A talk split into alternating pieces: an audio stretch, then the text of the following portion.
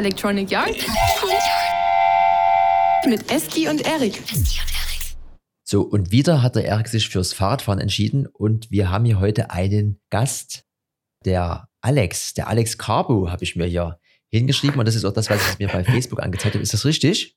Ja, das ist richtig. Hallo, grüß dich. Grüß dich, Alex. Und zwar, wir sitzen jetzt mehr oder weniger hier, zwar nicht gegenüber, aber so virtuell gedacht, so. Gegenüber vom Mikrofon sitzen wir auf jeden Fall. Einmal schräg durch Deutschland.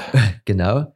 Und wollen uns so ein bisschen unterhalten über, also eigentlich dich, Aufhänger so ein bisschen der ganzen Geschichte ist hier, dass unser Stammhörer, der DJ Metrik mit C, der Manuel, gesagt hat, ich kenne ja jemanden, der so ein bisschen schuld ist an der neuen Anlage im Sektorflor, nachdem wir, also der Erik und ich, in besagtem Club vor kurzem mal zu Gast gewesen sind. Und irgendwie hieß es dann, hier ist irgendwie eine neue Anlage. So, ich war, das hast du vielleicht nie mitbekommen, ich war nie ganz mehr Herr meiner Sinne, habe aber übelst geschwärmt von dieser Anlage. Na, das ist natürlich immer auch dann ein bisschen geschuldet, wenn der voll ist, dass er sowieso immer wunderschön klingt, aber ich war... Gute Laune. Genau, ich war begeistert und dann poppte aber eben dieses Thema auf und dann kam noch von wo ganz anders her noch irgendwie so eine Meinung her, dass es hieß, ja, hier Seeburg ist was Gutes, und ich bin da gar nicht so drin. Ich habe sowas wie Lambda Labs oder Void oder Function One sind mir Begriffe und dann hieß es aber irgendwie, ja, das gibt es aber auch nochmal so eine andere Kategorie hier, Stutz, Seeburg und Meiersound habe ich mir hier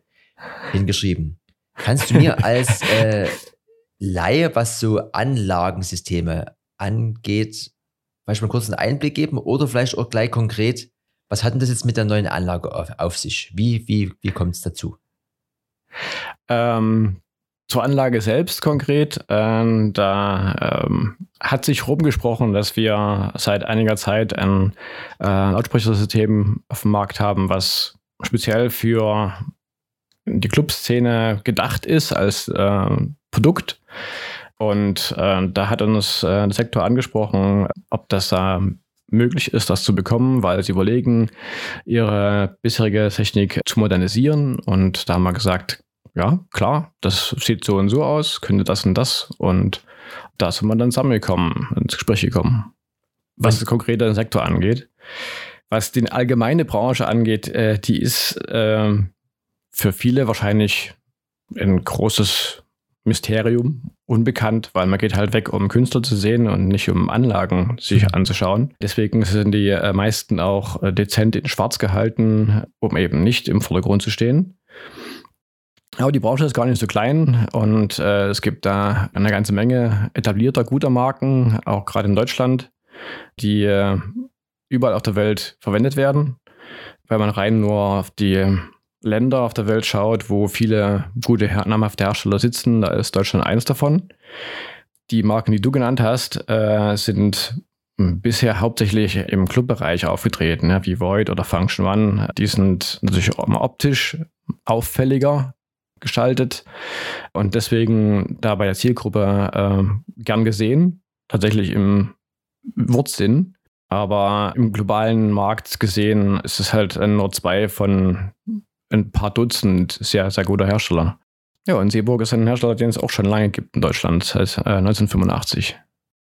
Okay, weil mir zum Beispiel hat der Name bis jetzt noch nichts gesagt, weil bei Seeburg denke ich auch vor allen Dingen erstmal an irgendwas mit irgendwie Schiffen oder irgendwas, aber nee, an eine Anlage. Ich habe ja nochmal so ein bisschen nachgefragt, wie es denn dazu vielleicht gekommen ist und du hast ja sowieso grundlegend nochmal eine ganz andere Geschichte.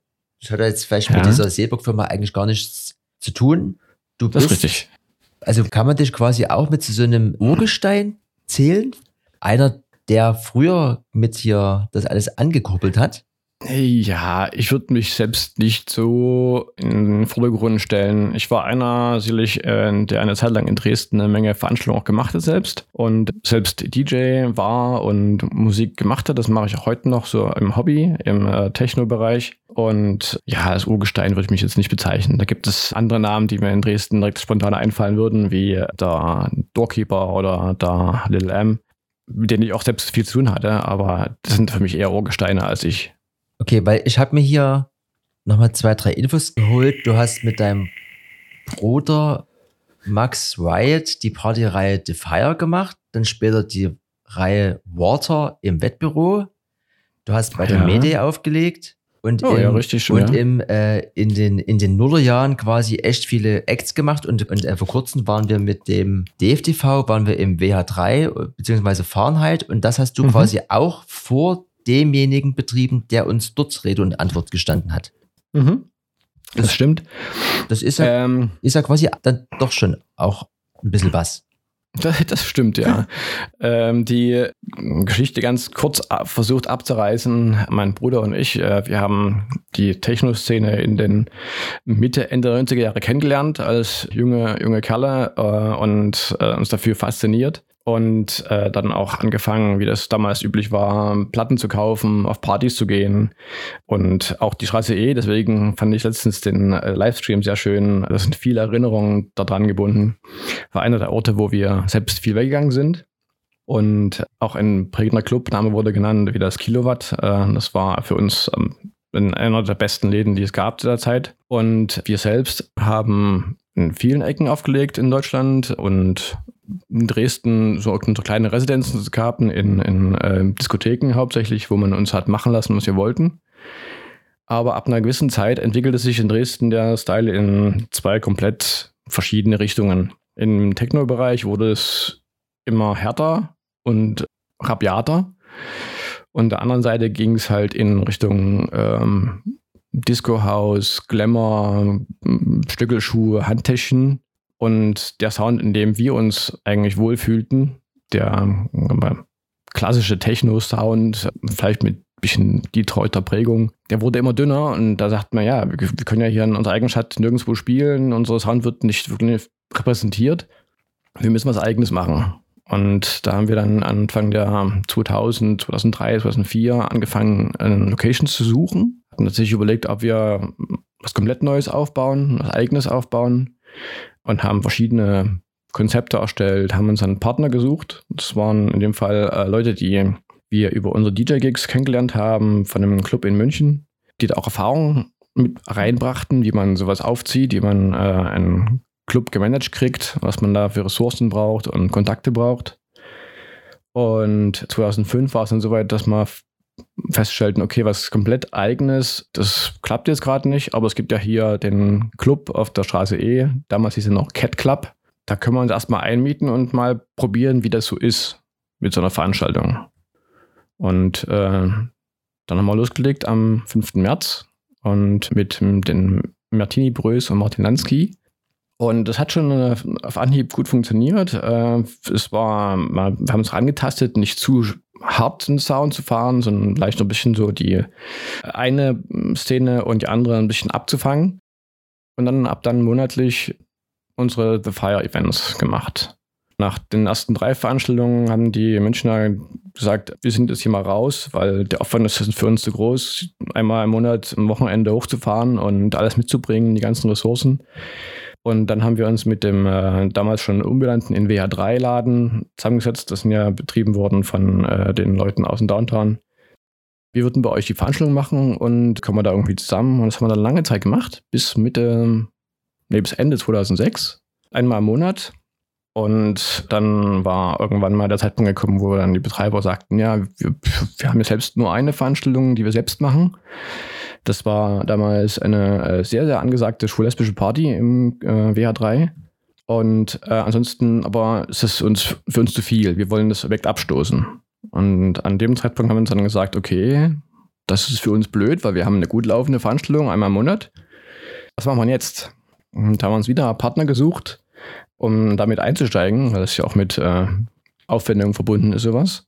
Mhm. Und haben dann das in Fahrenheit umbenannt. Fahrenheit 100 ursprünglich.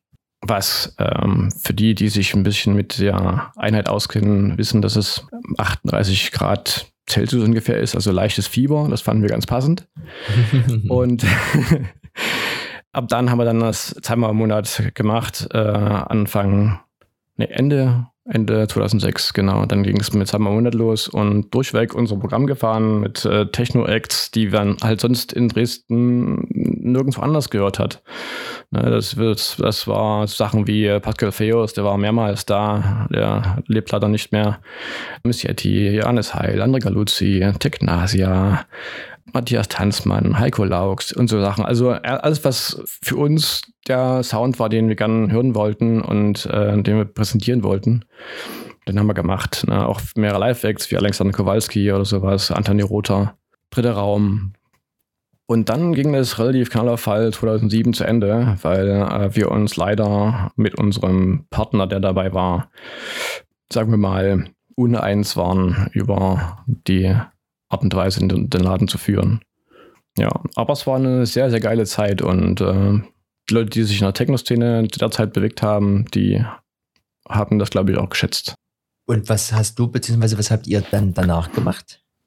Mein Bruder und ich haben danach erstmal ein bisschen Abstand gebraucht, um das zu verarbeiten und dann nochmal beide ein Studium angefangen. Heißt, angefangen, durchgezogen und abgeschlossen und dann sind wir in die weite Welt raus, also weite Welt. Mein Bruder ist in Frankfurt am Main und ich hier erst ins Ruhrgebiet und dann in den Süden Deutschlands.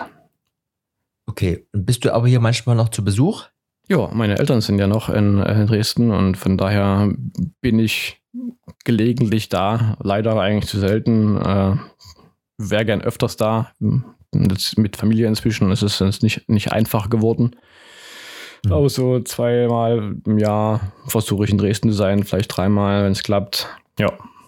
Okay, und aber so diese Zeit, beziehungsweise so dieses Projekt oder diese Projekte, die ihr quasi hier zusammen in Dresden gehabt habt, ihr in der neuen Heimat nie irgendwie weitergeführt oder ähnliche Sachen. Also ihr habt dann sozusagen diesem komplett mal die Richtung gewechselt, heißt zumindest was mein Bruder angeht, der hat komplett die Richtung gewechselt, der ist bei einem großen Konzern in Frankfurt im Management, hat da mit betriebswirtschaftlichen Sachen zu tun. Ich habe schon auch während der Clubzeit mich sehr viel mit Akustik beschäftigt und Musikproduktion habe ich selbst gemacht und von daher hatte ich ja immer schon eine Affinität zu Ton, Wiedergabe, Raumakustik und ähnlichen Themen. Und da fand ich den Bereich eben Tontechnik sehr spannend. Habe danach auch eine Zeit lang auch als Tontechniker gearbeitet. Und dann über verschiedene Schritte und Kontakte ergab sich, dass ich bei Herstellern von Lautsprechersystemen gelandet bin. Und da jetzt für die Entwicklung zuständig.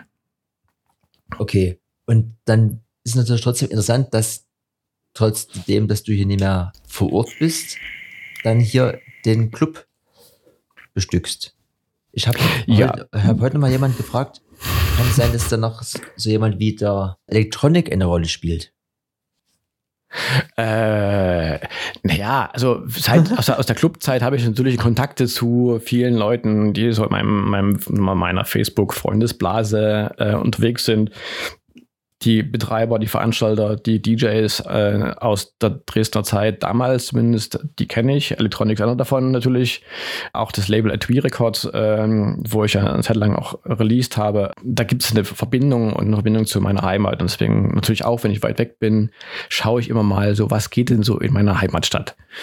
Natürlich verfolge ich das, klar. Okay. Und diese neue besagte Anlage, kannst du da vielleicht so ein bisschen aus dem Nähkästchen plaudern? Also was steht jetzt dort drin? Was war vielleicht vorher drin? Und was ist jetzt besser? Also ich bin ja auch seit den Nullerjahren so ein bisschen als DJ mal aktiv, mal nicht aktiv unterwegs und weiß, wenn es gut klingt und wenn es nicht gut klingt, weiß aber nichts über irgendwelche Zahlen oder ne, wo muss wie und was. Da kann man ja auch sehr, sehr weit abtauchen. Das ist richtig. Ja, das ist, wenn man da mal die Rabbit Hole reingeht, ist das tiefste Physik. Die Anlage, die da drin ist, wie ich vorhin schon mal erwähnt habe, speziell für Club-Anwendungen konzipiert worden. Insofern, als dass sie von ihrer Größe und Leistungsfähigkeit auf die üblichen Raumgrößen, die man im Clubbereich findet in Deutschland, passend ist. Also so mal Tanzflächen von 15 bis 20x20 Meter. Das ist so die Größenordnung, für die das konzipiert ist. Alles, was darüber ist, da haben wir andere Produkte. Alles, was darunter ist, also deutlich unter 10 Meter, das ist, haben wir auch andere Produkte, die dafür geeignet sind. Das war so für den Otto-Normal-Dancefloor in Deutschland. Und das, was ich mir rausgenommen habe, während der Corona-Zeit, so ein Produkt mal zu machen, einfach deswegen, weil wir Zeit hatten. Wie du mitbekommen hast, die Branche hat auch da geruht eine Zeit lang. Da dachte ich, jetzt haben wir mal Zeit, jetzt nehme ich mal so dieses Projekt vor, was ich immer schon machen wollte, mal eine Anlage, die dafür speziell geeignet ist. Die kann auch auf einem normalen Konzert spielen, sagen wir mal auf einem Stadtfest, aber dafür ist er halt perfekt. Das war die Idee. Und ich gebe auch gern zu, ich fand es ein bisschen schade, dass wir als Seeburg in der Branche oder in der Szene nicht mehr so vertreten sind, wie das mal in den 90er Jahren gewesen ist. Da gab es eine ganze Menge Clubs, die Seeburg hatten. Inzwischen sind eben so Marken dabei, wie du vorhin genannt hast, die optisch sehr auffällige Lautsprecher machen. Und dachte ich mir, das kann man doch physikalisch, also mindestens genauso gut auch machen. Das Know-how haben wir haben die Ressourcen dazu. Ich habe Bock drauf. Tja, und so ist dieses Produkt entstanden. Und es ist für die Technik-Nerds, das Top-Teil ist ein Dreiwege-System. Das heißt, es hat 3 Frequenzbereiche, die durch eigene Lautsprecher wiedergegeben werden. Hochtöner, Mitteltöner und Tiefmitteltöner. Der Vorteil daran ist, dass der Mitteltonbereich, das ist der Bereich, wo unser Gehör am empfindlichsten ist, von eigenen Lautsprechern wiedergegeben wird, die nur diesen Bereich machen und wenig belastet sind mit anderen Aufgaben, um das mal vereinfacht darzustellen. Und die Abstrahlung dieses Systems ist so gemacht, dass sie möglichst gleichmäßig ist, also wie eine tatsächliche Punktquelle. Deswegen ist auch diese Bezeichnung PS-System, Point-Source-System gewählt worden, weil man ausgehend von der Lautsprecherbox in der horizontalen, sehr gleichmäßigen Klang hat und in der vertikalen. Und dass man also über die Tanzfläche laufen kann und über einen sehr großen Bereich einen sehr gleichmäßigen Klang hat, der also vom Charakter her nicht sich groß unterscheidet. Unterscheidet sich nur von Lautstärke, aber nicht vom Charakter. Und das war die Idee daran, dass man sowas passend für Clubgrößen bestmöglich realisiert. Und das ist uns ganz gut gelungen. Und das, was dann drunter steht vor der Bühne, sind die Bässe dazu, die auch den heutigen Ansprüchen für Musik, auch Bassmusikwiedergabe, Rechnung tragen, also die entsprechend tief runtergehen, die aber trotzdem schnell und punchy sind. Das war die Aufgabenstellung an die Anlage und das erfüllt sie, glaube ich, ganz gut. Und nun ist es ja aber so ähnlich wie mit dem Autofahren, dass die Anlage ist das Auto und dann muss aber noch jemand eigentlich das Steuer, der auch Auto fahren kann, sonst fährt es ja gegen die Wand. Das ist richtig, ja. Das ist dann das Controlling, was du vielleicht meinst. Genau. Also, da wird dann ja meistens jemand vor Ort eingewiesen. Mhm. Beziehungsweise kann man ja dann vielleicht so ein paar Presets da irgendwie mit an die Hand geben. Aber es ist doch eigentlich wichtig, dass sich dann mindestens eine Person an dem Abend proaktiv mit dem, was dann dort läuft, auf dem Floor beschäftigen sollte. Weil definitiv, das ist absolut sinnvoll und dass dann mal ein Tontechniker oder jemand, der die Grundlagen der Tontechnik drauf hat, dabei ist und es beaufsichtigt, auch wenn vieles durch die Elektronik, die wir da einsetzen, schon automatisiert gemacht wird, dass also dafür gesorgt wird, dass ein bestimmter Pegel nicht überschritten wird, dass es ausgewogen klingt. Ich war ja bei der Inbetriebnahme vor Ort und habe das eingemessen, das System, dass es also im Raum möglichst gleichmäßig auch ist, von der Verteilung her. Und dass dann der Betreiber vor Ort nur noch geringfügige geschmackliche Korrekturen vornehmen muss. Also wenn dann Musikrichtungen sind, die besondere Abstimmung noch brauchen, also das heißt ein bisschen weniger Höhen, ein bisschen mehr Bass oder umgekehrt, dass er diese Korrekturen sehr leicht und ohne großes, tiefes Knowledge vornehmen kann und das Ergebnis sehr schnell passt. Aber die Grundeinstellungen, die haben wir dann schon dort vor Ort gemacht. Das mache ich bei den PS-Systemen auch, wenn es geht immer, dass ich da bin. Okay, und hast du die Anlage jetzt schon selber mal in Betrieb gehört, also mit vollem Floor? Ja, ich war tatsächlich zum Opening war ich da. Und zum Opening war ich selbst persönlich da und habe mir das so angeschaut und dann auch noch so ein paar letzte Schliffe gemacht. Auch das ist immer hilfreich, wenn man dann mal die Chance nimmt, weil die Akustik des Raums sich natürlich verändert, wenn Publikum da ist. Tendenziell zum Besseren, weil es wird trockener. weniger Reflexionen. Und da kann man noch mal ein paar Korrekturen vornehmen, aber das war nicht mehr viel. Das ist, aber da bin ich gern dabei. Es war genauso auch bei der Installation und Abnahme der Anlage im Bootshaus in Köln. Da ist auch eine sehr ähnliche Anlage eingebaut.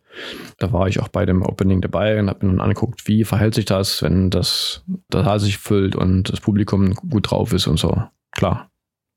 Und du bist ja schon mittlerweile auch 3-4 Jahre älter. Ist das gänzlich verschwunden, dieses Partygängertum? Oder gibt es hier 2-3 Mal im Jahr nochmal eine Ausnahme? Oder bist du quasi durch deinen Beruf sozusagen dann doch noch regelmäßiger unterwegs, wenn es mal lauter wird?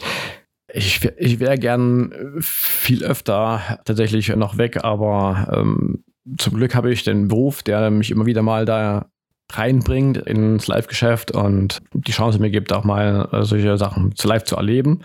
Das ist auch durchaus ein angenehmes Gefühl, dass die Arbeit, die man ja sonst nur im stillen Kämmerlein, wenn man so will, aber ganz so still ist es bei uns auch nicht, verrichtet, dass man das mal live sieht, auch wie das Publikum damit interagiert, wie die Kunden drauf sind und die Nutzer drauf sind, wie die Musiker das annehmen und dann natürlich auch Feedback geben, wenn sich dies oder das wünschen, sagen, das könnte vielleicht noch und diese Idee. Deswegen bin ich sehr gern draußen. Ich bin auch gerne auf Messen gewesen immer. Also wenn mal die Messe in Frankfurt gewesen ist, dieses Jahr auch wieder eine Ausstellermesse für uns, dann war das für mich immer ein wichtiger Termin. Ich versuchte immer draußen zu sein, aber es ist weniger geworden natürlich. Viel weniger als damals. Also der Wunsch wäre schon da, aber am Ende ist es auch okay, so wie es ist sozusagen. Ja, man wird ja auch älter und reifer und sagt, ja, das hat er schon einiges erlebt, einiges hast du schon aufgezählt. Von daher, ich muss das nicht unbedingt mehr haben und ich muss auch niemand mehr was beweisen. Wäre halt schön, wenn es hin und wieder mal öfters klappen würde, aber mit Familie und so ist das, wie es ist. Ja. Aber auch die sind ja irgendwann raus aus dem Haus, ne? Da kannst du dann vielleicht später nochmal eingreifen. Ja, das wird bei mir noch eine Weile dauern, bis die draußen sind. Und ob ich dann noch reingelassen werde, ich weiß nicht. Dann vielleicht nochmal so 2-3 persönliche Nerd-Fragen, wie, also auf Arbeit oder privat, bist du da mit einem PC unterwegs oder bist du in der Apfelwelt unterwegs? Ich bin tatsächlich standhafter PC-Nutzer. Okay. Seit Anbeginn. Ich habe, waren das, 96, 95, irgendwie meinen ersten eigenen PC selbst zusammengeschraubt und seitdem auf PC unterwegs und meine Freunde, Bekannte um mich herum, selbst meine Frau, sind Apple-Nutzer, aber ich konnte mich bisher sehr gut mit PC zurechtfinden. Gab mir immer ein bisschen mehr Freiheit. Ich weiß nicht, ob das irgendwie vielleicht auch bloß so eine Art Attitude ist, dass man das Gefühl hat, zumindest mehr selbst machen zu können, eine größere Auswahl an Lieferanten auswählen zu können und nicht nur einen. Sowas halt. Ja. Und aber hast du abseits, also grob dieser 2 Bubbles dann trotzdem noch irgendwelche Bereiche, wo du sagst, hier gönne ich mir vielleicht nochmal irgendwie ein Spielzeug wie eine Drohne oder ich habe dann doch noch hier 1 oder 2 Maschinen zu Hause rumstehen, was die Musik angeht? Ja, also Musik mache ich natürlich noch, aber nur noch als Hobby, weil weder Label noch sonst was da ist und einfach nur für mich kann ich ein bisschen auflegen zu Hause oder ein bisschen Musik machen. Zum Musik machen habe ich Ableton und diverse VSTs und ein bisschen eine APC zum Fernsteuern und ein Keyboard und so, was man halt so eben im kleinen Homestudio braucht. Und ansonsten an Hobbys, so wie man halt dazu kommt, ein bisschen Fahrrad fahren, ein bisschen mit der GoPro filmen, fotografieren, mit etwas besseren Kamera Fotos machen. Ich brauche einen Hersteller von der Kamera, bitte. Panasonic. Okay. Und aber nur eher Foto oder auch Video? Sowohl als auch. Habe auch tatsächlich mal auch beruflich hauptsächlich mit einem Gimbal rumgespielt, da mal so Aufnahmen zu machen mit der Kamera. Was für ein Gimbal? Ja. Irgendwas Chinesisches. Bestimmt sind hier Zion. Ja, genau, irgendwas mit Z. Ja, genau. Das Gimbal, was du halt so bis so 800 Gramm Kameras irgendwie wohl bedienen kann und da passt meine Kleine ganz gut drauf. Es ist so eine Brot- und Butterkamera von Panasonic, also und kann alles, ja. Nix super, keine Spiegelreflex oder so, aber dafür halt viel Zoom und es kann halt irgendwie 4K, wenn es sein muss, und es kann halt Videos machen und sowas. Viel manuell, nichts automatisch, das finde ich cool. Und wenn es dann ans Videoschneiden geht, was nutzt du da? Ich habe hier zu Hause von Magix eine Software, wir sind Video Creator, auf Arbeit haben wir aber DaVinci zum Schnibbeln. Ja, das nutzen der Eric und ich ja. Gibt es ja immer viele Wege für herum. Ich fand aber jetzt zum Beispiel, also ich habe in der letzten Folge gesagt, ich würde vielleicht wieder gerne zu Premiere switchen, weil die neue Features haben, aber jetzt haben wir noch so ein neues Format Windowlicker umgesetzt und dann kannst du quasi, wenn du dann noch so ein Atem-Video-Mischer, also so ein Gerät mit Knöpfen quasi, dafür nutzt, dann kannst du im Nachgang, weil das ja auch von derselben Firma ist, kannst du dir einfach diesen Output, den du dir da auf die SD-Platte da exportierst, kannst du quasi, da ist dann so eine Programmdatei mit dabei und dann kannst du das, was du live gemischt hast, nochmal nachbearbeiten. Und das habe ich jetzt hier bei der letzten Folge gemacht. Das ist richtig cool, ja. Was wieder so ein Alleinstellungsmerkmal für dieses DaVinci Resolve dann schon wieder war. Das hätte man jetzt mit anderen Programmen eben nie machen können. Ja. Das ist so wieder so ein großes Plus gewesen. Also gerade so in dieser, zumindest in dieser Live-Produktion, Live-Podcast, Livestream-Geschichte, das war wieder gut. Interessant, ja. Na, ich bin immer wieder beeindruckt, auch was allein schon mit diesem DaVinci auch geht, was die Kollegen da auch mitmachen. Das ist schon nicht schlecht abgefahren. Auch so was an Plugins und so, was an eingebauten Funktionen drin ist. Ja. Und wie lange bist du jetzt bei dieser Firma? Seit 14. Seit 8 Jahren inzwischen.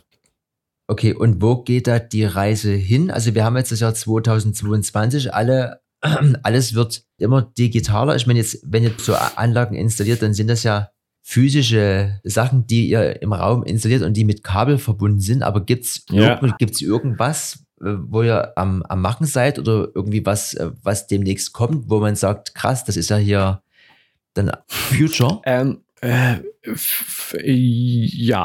Ja, schon. Es gibt mehrere Sachen, die aktuell laufen, abgesehen davon, dass die Branche gerade wieder komplett explodiert. Nach der Pandemiephase, jetzt gehen alle Veranstaltungen wieder los und alle wollen plötzlich Material und wir haben mächtig zu kämpfen mit unseren Vorlieferanten. Der Weltmarkt ist quasi leer gesaugt und wir können kaum hinterherkommen mit der Auslieferung.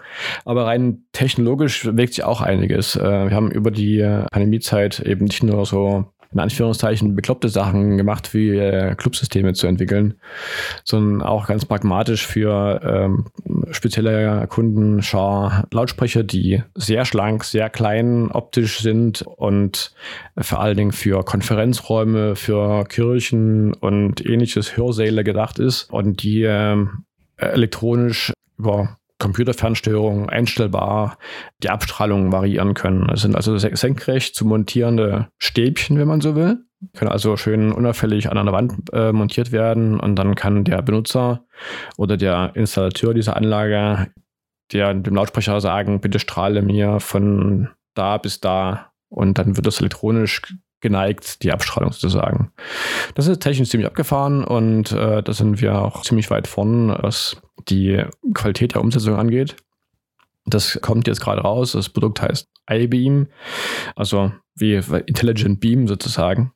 Und das ist auf jeden Fall was ziemlich Future ist, was in der Zukunft eine Rolle spielen wird, vielleicht auch nochmal im größeren Bereich, also größer als Hörsäle, Kirchen. Und da gibt es noch nicht so wirklich wahnsinnig viele Hersteller auf dem Weltmarkt, die das in der Qualität können. Und anderes Thema, wo wir dran sind, ist Thema Vernetzung. Das spielt natürlich auch in unserer Branche eine große Rolle. Im Licht- und LED-Bereich ist es auch schon lange Thema. Im Tonbereich entwickelt sich es noch. Aber da kommen jetzt auch Produkte oder Produktlösungen, Updates für unsere Produkte, die netzwerkfähig sind. Insofern, als dass man nicht nur über Netzwerk die fernsteuern kann, also laut, leise, hell, dunkel sozusagen, sondern auch über Netzwerk Tonsignale hinschicken kann. Ob das jetzt Sprache oder Musik ist, ist technisch dasselbe, aber man kann natürlich Lautsprecher per Ethernet-Kabel verbinden, bestehende IT-Infrastruktur nutzen, über diese dann Signale schicken. Das spielt im Konzertbereich eine gewisse Rolle, aber vor allen Dingen im Installationsbereich, wo man dann zum Beispiel ein Hotel nehmen kann und dann auf jedem Gang hat man eine Ethernet-Leitung liegen und kann dann einfach Lautsprecher auf dieses Ethernet draufklemmen, auf die Router oder Switches und denen dann ein bestimmtes Tonsignal, Musiksignal, eine Information, eine Durchsage zuspielen, ohne dass man riesig lange Audiostrecken legen muss, also analoge Kabel, sondern alles digital in höchster Qualität. Und das ist auf jeden Fall sehr spannend. Das kommt jetzt auch bei unseren Produkten, dass wir diese Fähigkeit bringen. Das ist definitiv Future. Okay, da sind wir mal gespannt. Ich hoffe natürlich, dass wir das ein bisschen hier im Auge behalten, weil wir jetzt, also jetzt konkret auf diesen Podcast hier bezogen, ja jetzt nie im Anlagen-Game unterwegs sind, sondern eher bei diesen kleinen Toys, wie du die, ja auch, da hast du auch die eine oder andere. Ja, es sind andere Toys, große. Ja, aber das klingt auf jeden Fall trotzdem spannend und ich bin auch immer so ein bisschen begeistert dafür, was da noch so kommt. Wenn ihr jetzt, also ihr seid ja ein traditionelles deutsches Unternehmen, ja. Wenn es so an die Entwicklung geht, wie weit lehnt man sich da aus dem Fenster und guckt, was auf der Welt passiert? Also entwickelt ihr euch aus euch heraus oder muss man gucken, was machen andere, muss man irgendwo mithalten oder kann man sich eigentlich auf das berufen, was man gut macht und das bringt ihn ausreichend? Nee, man muss schon einen Blick für den Rest der Welt haben. Die Branche ist verglichen mit anderen Branchen eine kleine. Mhm. Also rein von der Anzahl der Unternehmen weltweit sind ein paar tausend. Verglichen mit anderen Branchen ist wenig. Und von daher kennt man sich auch relativ schnell, wenn man eine Zeit lang in der Branche ist, aus, kennt die Wettbewerber, man kennt die Lieferanten aus aller Welt und weiß, was da geht und woran die gerade dran sind. Und da guckt man sich gegenseitig auf die Finger und versucht mitzuhalten oder natürlich mit neuen Ideen um die Ecke zu kommen, die dann andere anstecken. Aber aufmerksam muss man schon sein und sich immer auf dem Laufenden halten. Wer das nicht tut, ist einfach nur ignorant. Das wäre nicht sehr clever. Okay. Jetzt waren wir in Richtung in Zukunft unterwegs. Ich würde aber gerne nochmal, weil ich das hier heute eben gelesen habe, nochmal ganz zurück. Hier steht ja bei mir, du hast auf der Medi aufgelegt. Das würde mich jetzt mal so interessieren. Ich war zu dem Zeitpunkt noch ein bisschen jünger, als das war und habe immer vorm Fernseher gesessen und habe mir Viva angeschaut. Mhm. Ich weiß ja nicht, auf wie viele so größeren Raves du warst, aber die Medi war zu seiner oder ihrer Zeit schon so eine einzigartige Sache. Also da gab es jetzt diese anderen, wo ich jetzt den Namen aber auch gar nicht weiß. Ja. Time Warp und sowas. Aber so für mich ist ja so dieses Love-Parade-Ding jetzt vielleicht nie, aber es gab ja früher so mal eben so diese paar Jahre, da gab es gefühlt nur das. Kannst du da kurz nochmal was erzählen? Ja, die Zeit, wo es nur die Medien gab, die waren nicht sehr lang, weil das Konzept von großen Events, das wurde nicht relativ schnell von anderen auch aufgegriffen. Wir waren 2005 dort. Da war das längst eine etablierte Veranstaltung, genau, war das die 11., 12. oder sowas, Mayday. Und da gab es auch schon eine ganze Menge andere große Veranstaltungen wie Melt Festival, Nature One, Sonne Mond Sterne haben wir auch gespielt, zweimal, glaube ich. Die Love Parade natürlich jedes Jahr, da waren wir auch ein paar Mal auf den Veranstaltungen drumherum. Also es gab schon eine ganze Menge andere Events, die auch groß waren, während es die Medien gab. Aber es war natürlich schon ein Highlight insofern, als man sonst selten in die Lage kommt, vor so einer großen Halle zu spielen. Wir haben in der Halle 2 gespielt, glaube ich, wenn die Nummerierung stimmt. Also nicht auf dem Mainfloor, sondern eins direkt daneben. Und hatten da die Freude, das Opening zu machen. Keine Ahnung, wann war das? 8:30 oder sowas ging das da los. Und es ist schon sicherlich ungewohnt, wenn die Türen aufgehen, man den ersten Track spielt und wenn man den ersten Changeover zum nächsten Track macht, ist die Halle im Prinzip voll. Das kannten wir sonst aus dem Clubbereich natürlich nicht so. Das macht schon dann Laune auch, klar. Ansonsten ist es auch nicht viel anders als ein kleinerer Gig.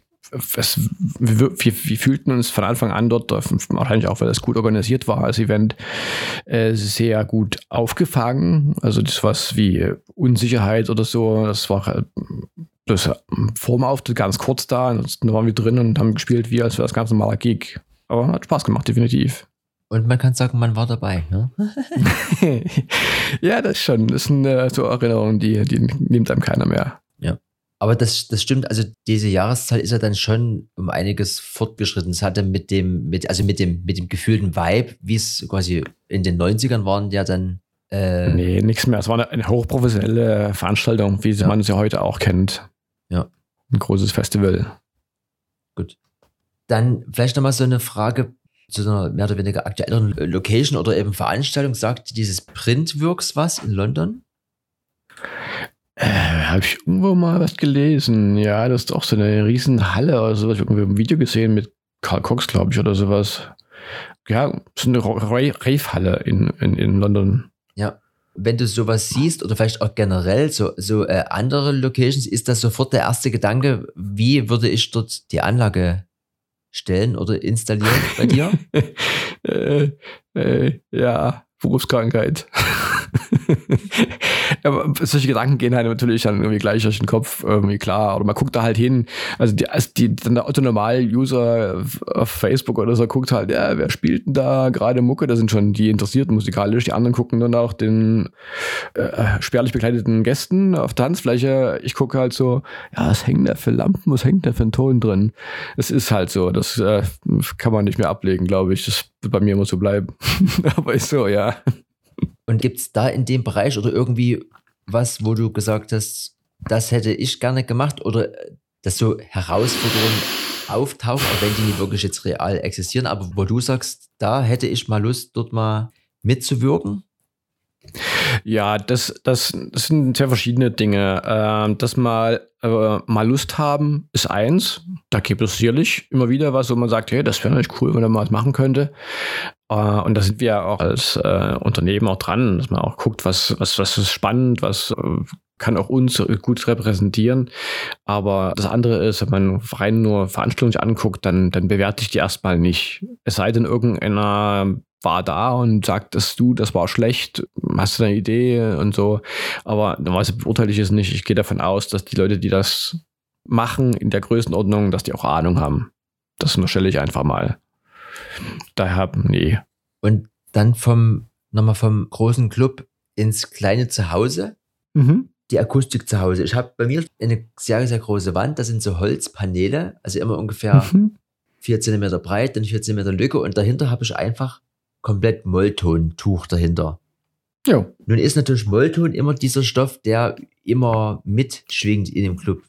Wie viel oder was wäre jetzt deine Aussage zum Thema Mollton? Wie wichtig ist das? Also abgesehen davon, dass es natürlich nicht so schnell entflammbar ist, aber wie viel kann Mollton ausmachen? Also ohne jetzt da zu sehr in die allgemeine Thematik Schallbrechen jetzt abzudriften, aber so einfach jetzt so auf den Club bezogen, was oder vielleicht eben auch zu Hause oder so in so ein heimisches Studio, da gibt es natürlich immer diese ganzen Elemente und Absorber, aber so nur so Mollton. Wie ist deine Beziehung zum Mollton? Also ich habe eigentlich eine ziemlich gute Beziehung zum Mollton. Wir verstehen uns ziemlich gut. Grundsätzlich ist Akustik im Raum ein sehr wichtiges Thema. Nach meinem Empfinden ein Thema, was genauso wichtig eigentlich ist wie die Anlage selbst, weil der Einfluss des Raums auf das Erlebnis, also das Hörerlebnis, ist sehr, sehr hoch. Und den Fall eines Clubs kennst du selbst sicherlich dutzendfach von verschiedensten Besuchen dort und da, wenn der Raum blöd geschnitten ist oder aus Beton besteht hauptsächlich oder aus Glaswänden noch schlimmer, ist es von sich aus sehr schwer zu beschallen. Alles, was man da an Signal reinschickt in den Raum, wird sofort laut und nervig und reflektiert sich dutzendfach. Und Mollton erfüllt in der Regel zwei hauptsächliche Funktionen. Das eine ist der Vorhang, also ein Sichtschutz, eine optische Trennung. Und das andere ist tatsächlich die akustische Dämpfung. Der Bühnenmollton, den man üblicherweise verwendet mit den 300 Gramm pro Quadratmeter, das ist immer relativ fester und dicker Stoff. Der kann im mittleren bis hohen Frequenzbereich schon einiges wegnehmen. Und wir haben das auch im Fahrenheit gemacht damals. Wir haben einen Teil der Halle ringsrum umlaufend, ein breites Band in der Halle mit Bolton abgehängt, und zwar richtig schön auf Latten drauf, Latten montiert an den Wänden und diese dann mit gerafften Bolton umgeschlagen, damit also mehr Volumen entsteht zwischen Wand und dem Stoff, abgedämpft, und das hat definitiv zum angenehmen Klang beigetragen. Das kann eine ganze Menge abfangen, was da an Reflexionen oben rumfliegt. Und das hilft bei dir zu Hause bestimmt auch. Ich habe es auch bei mir zu Hause damals in Dresden noch in der WG gemacht, wo ich mein kleines Turnstudio hatte. Da war auch eine Wand komplett aus gerafftem Molton zugehängt. Das macht es wesentlich trockener und angenehmer vom Abhören. Von daher, ja, es ist ein preiswertes Mittel, um schon mal die Akustik auch in Angriff zu nehmen. Diese ganzen Absorber, die es gibt, da muss man sich vielleicht auch mal mit jemandem vor Ort unterhalten drüber. Ich habe das Gefühl, da sind sehr viele Sachen unterwegs, die einfach nur sehr teuer sind, die dann auch so ein bisschen mit der Hi-Fi-Szene verwoben sind, mit der ich nur bedingt zurechtkomme persönlich. Da wird viel auch drumherum Gewese gemacht, was dann faktisch nicht viel dahinter ist oder mal überteuert ist. Mit einfachen Lösungen kann man auch schon einiges erreichen oder mit auffälligen Lösungen, aber dann mit fachlicher Kompetenz und weniger mit schön klingenden Worten. Macht aber Sinn, definitiv. Und wenn ihr jetzt aber irgendwo eine Anlage installiert oder aufbaut, spielt es dann auch immer automatisch mit einen Faktor? Also wie du gerade schon sagtest, wenn es ein sehr schwieriger Raum ist, sagt ihr dann, naja, also wir können jetzt hier das und das reinstellen, aber wir brauchen aber hier irgendwie noch irgendwelche akustischen Extralösungen, oder beschränkt ihr euch dann einfach, dass ihr versucht, das Beste dann mit dem Raum zu machen? Also jetzt nur, was die Anlage angeht. Wir haben zum Glück die Expertise, und wir geben durchaus auch Hinweise und Tipps, wie man den Raum akustisch verbessern kann. Wir finden dann auch im Gespräch mit den Nutzern Lösungen, die umsetzbar sind, die auch mal wirtschaftlich sinnvoll sind, und da können wir zumindest Ratschläge geben.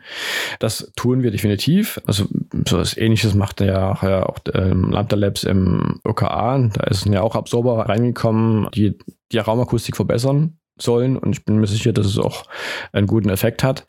Solche Beratungen machen wir auch in einem gewissen Umfang, und spezialisierter das wird, da haben wir dann wiederum Unternehmen und Partner, an die wir das weiterreichen können, die dann komplexe Berechnungen, Simulationen machen können, falls es gewünscht ist. Das ist in einem Club-Kontext meist nicht der Fall. Das ist eher der Fall, wenn es Konferenzräume sind oder große Plenarsäle oder Sporthallen oder Konzertsäle sind. Da gibt es dann solche Budgets auch für die Raumakustik intensiver anzugehen und mit komplexen Berechnungen zu machen. Im Club-Kontext versuchen wir es mit mal einfacheren Mitteln, auch bezahlbareren Mitteln zu realisieren. Aber das machen wir schon, dass wir da Ratschläge geben. Das ist das eine. Und das andere ist, dass wir nicht versuchen, die für den Raum am besten passende Lösung zu finden an Produkten. Dass man halt die einsetzt, die den Raum möglichst wenig negativ anregen und das meiste beim Publikum ankommen lassen. Das ist auch so ein Punkt, der bei dem Produkt, was wir jetzt im Sektor haben, wichtig ist, dass es eben sehr gleichmäßig in alle Richtungen abstrahlt. Das ist nicht bloß, weil es halt schön aussieht auf einer Messung, sondern weil es auch den Raum sehr gleichmäßig anregt. Also wenn es den schon anregt, dann wenigstens gleichmäßig. Und das sind so Faktoren, die durchaus eine Rolle spielen, die wir dann noch einbringen können. Und bei dir zu Hause, wie schallt's da? Also quasi auf der heimischen Couch vor dem Fernseher gibt es da das Thema HiFi, hast du ja schon gesagt, Vorsicht. Tatsächlich bin ich da relativ straightforward Stereo unterwegs, einem Sub, und natürlich habe ich ja am Fernseher ein Seeburg-System stehen. Das hat man, wenn ich das schon mal im Zugriff habe, dann habe ich mir das Passende dann rausgesucht. Eine kleine Anlage, die für zu Hause natürlich vollkommen ausreicht. Also damit das fast das Kleinste, was wir im Programm haben. Aber geht super, macht Spaß. Gut. Dann würde ich mich eigentlich jetzt hier schon bei dir bedanken, weil ich gar nicht so sehr drinstecke, als dass ich dir noch so ein paar nerdy Fragen stellen könnte. Ich fand es auf jeden Fall interessant, da mal so ein bisschen zumindest reinzuschnuppern, und ich würde mir die Anlage, sofern das mir möglich ist, noch 2-3 Mal anhören und vor allem auch nochmal anschauen, weil ich habe sie, wie gesagt, in meinem Zustand gar nicht so optisch für für voll genommen? Ja, klar, Kenning ist ja auch nicht so wichtig, wie das sich gut anfühlt. Das ist das Hauptziel. Wenn das nicht erreicht wird, dann gib mir Bescheid. Das, also ich nehme auch gerne immer negatives Feedback gerne auf. Ich halte mich beim besten Willen nicht für perfekt. Und wenn das besser zu machen ist, dann versuchen wir das. Aber wenn es dir gefällt, dann höre ich das natürlich auch gern. Ja, also ich muss auf jeden Fall nochmal hören. Also an dem besagten Abend, da kam halt Drum Bass und es war gerammelt voll. Ich fand es einfach nur wunderschön. Im Gegensatz dazu war ich jetzt mal in Wien in der Grellen Forelle, in dem Club, in dem ich vor einem Jahr oder vor 2 Jahren gewesen bin, und dort hatte ich mir abgespeichert, dass es die beste Anlage gewesen ist, die ich je gehört habe.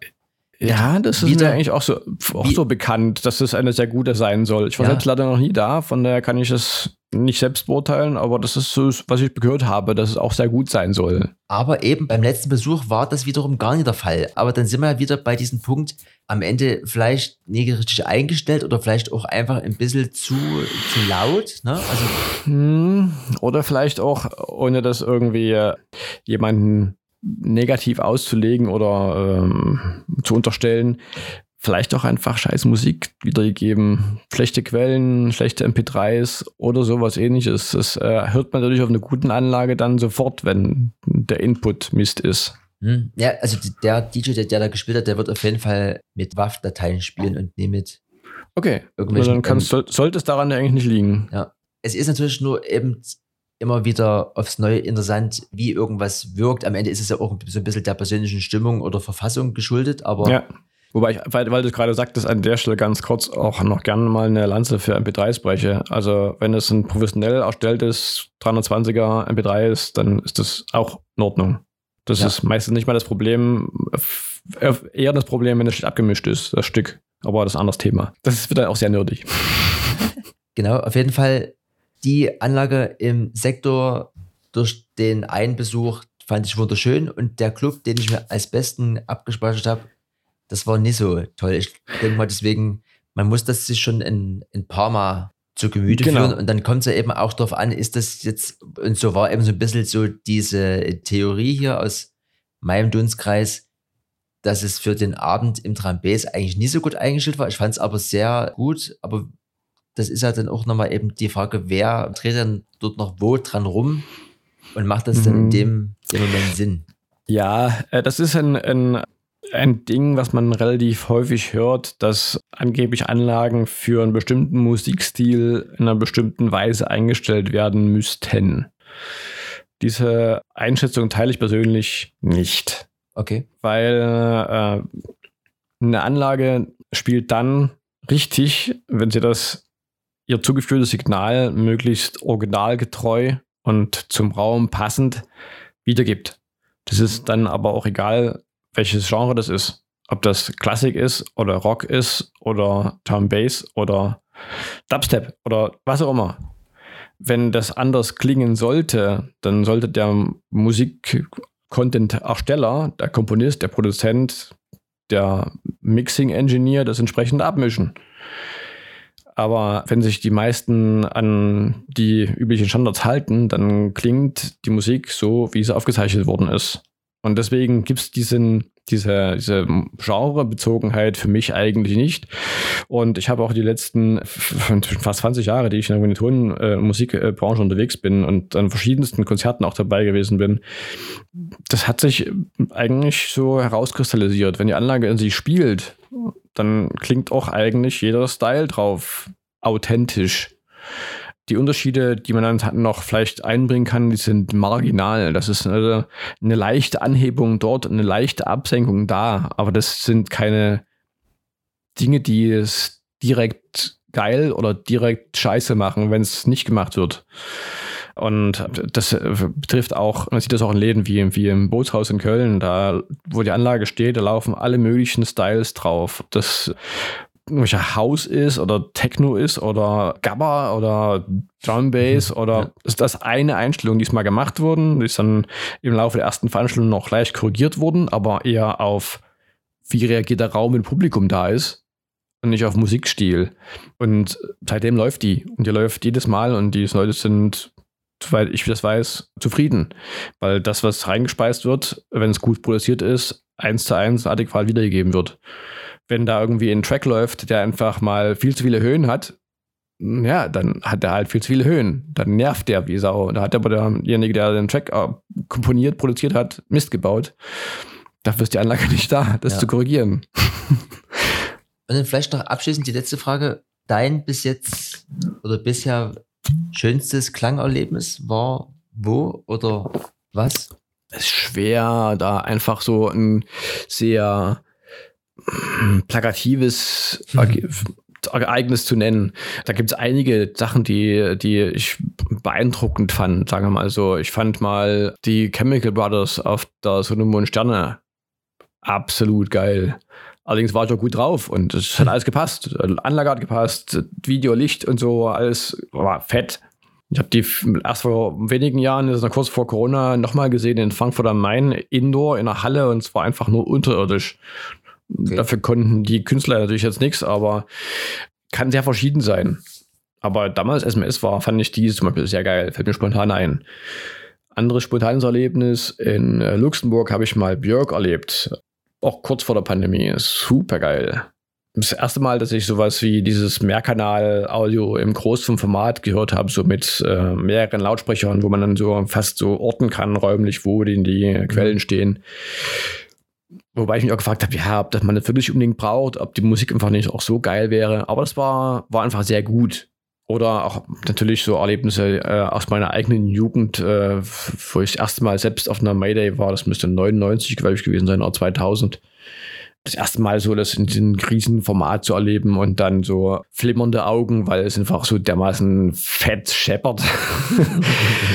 Aber das vielleicht sagen wir, das ist das Beste oder so, das ist schwer. Ja. Kann ich schwer sagen. Aber das mit Björk klingt zum Beispiel schon mal gut. Mhm. Chemical Brothers, ich weiß gar nicht, ich war auch, glaube ich, zweimal auf der Sonne, Mond und Sterne, aber da kann ich mich, ich glaube, Kraftwerk habe ich einmal gesehen. Kraftwerk habe ich mal in Dresden erlebt. Okay. Ich sag jetzt mal nicht die Location, aber kann man sich ja denken, ich fand es nicht so toll. Also musikalisch ja, aber von dem, was so akustisch überkam, so. Ne? Ja. Hätte ich mir gewünscht, dass es da besser umgesetzt ist. Ja.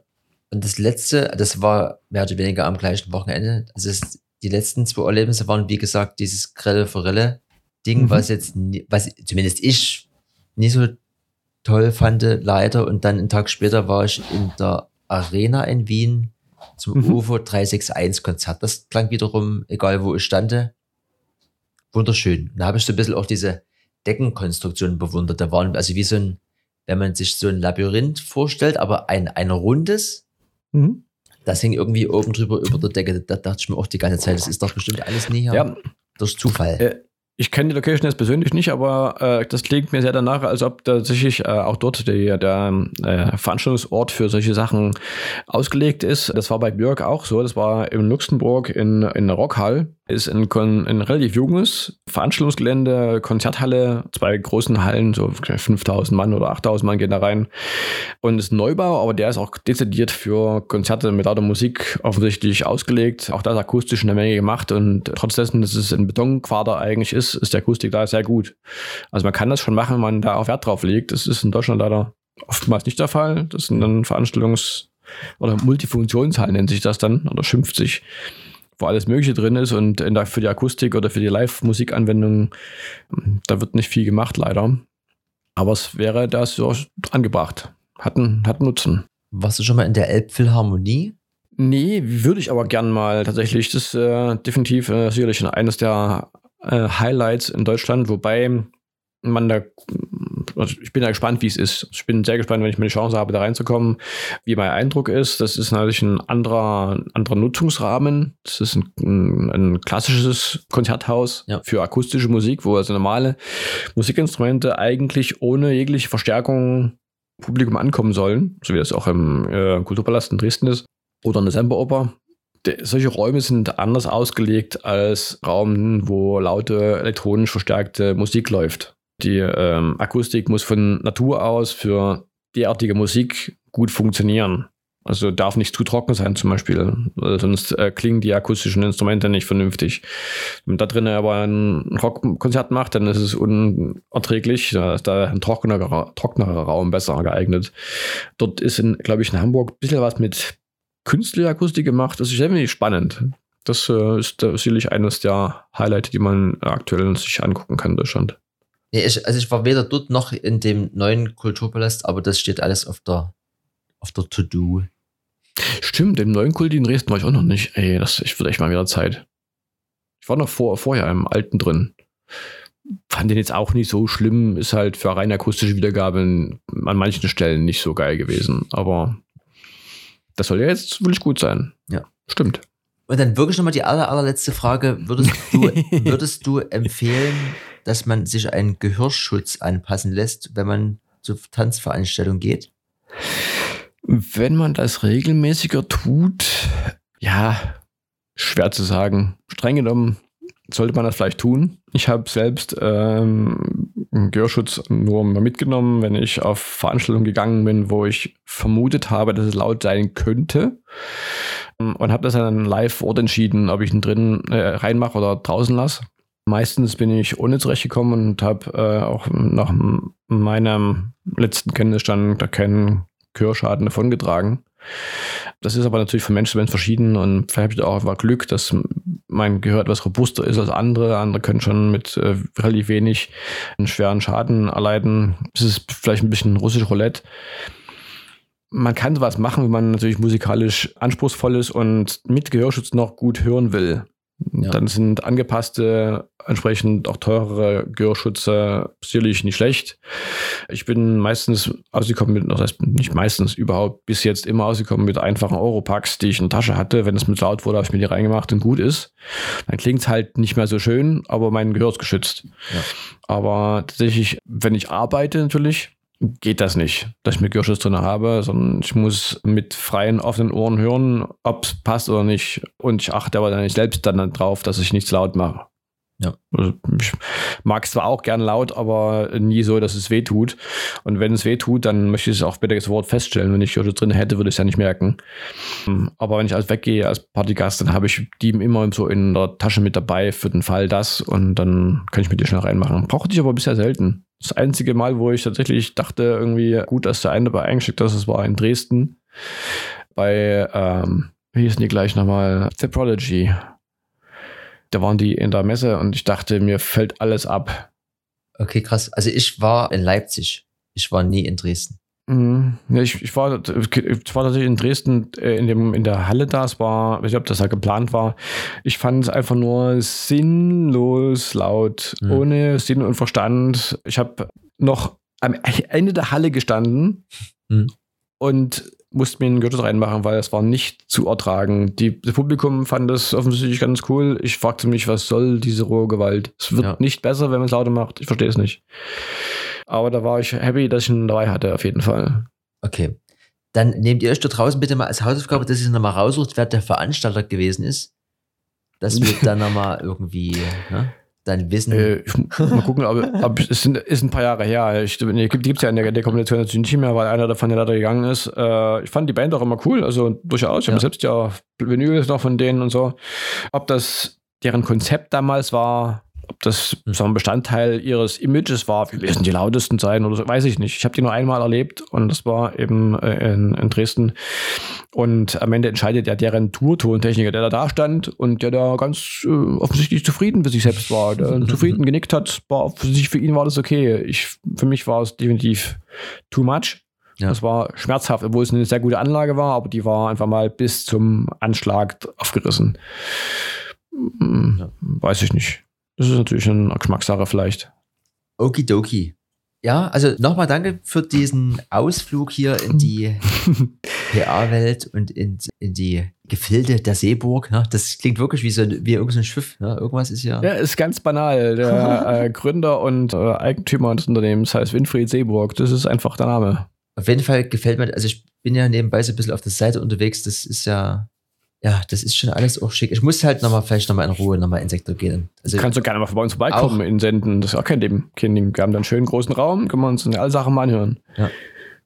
Und auch wenn du ja richtigerweise sagst, dass es nie auf die Optik ankommt, sondern auf das, was rauskommt. Aber das, ich glaube, das spielt schon trotzdem auch, zumindest in meiner Welt, muss es auch immer, muss auch das Optische. Na klar, König. Also, danke dir. Hat mir Spaß gemacht. Wir sehen, also du bist ja zwar jetzt eher nie in der Nähe, aber man soll ja nie sagen, vielleicht klappt es ja mal auf eine Gerstenkaltschale. Cola oder ähnliches. Entweder dort, wo du bist oder hier, wo du ursprünglich herkommst. Ja. Und dann sehr ansonsten gern. Wünsche ich dir und deiner beruflichen Laufbahn hier bei dem Unternehmen noch alles Gute und dass dann noch ein bisschen was geht und dass sich die Branche irgendwie hier wacker schlägt mit den äußeren Umständen. Dankeschön. Ich denke, ich bin da ganz optimistisch. Okay, dann sage ich hier in gewohnter Manier, that's is it hier für diese Episode und dann bleibt mir nur noch letztes Tschaußen und bis zum nächsten Mal. Tschüss. Electronic Yard.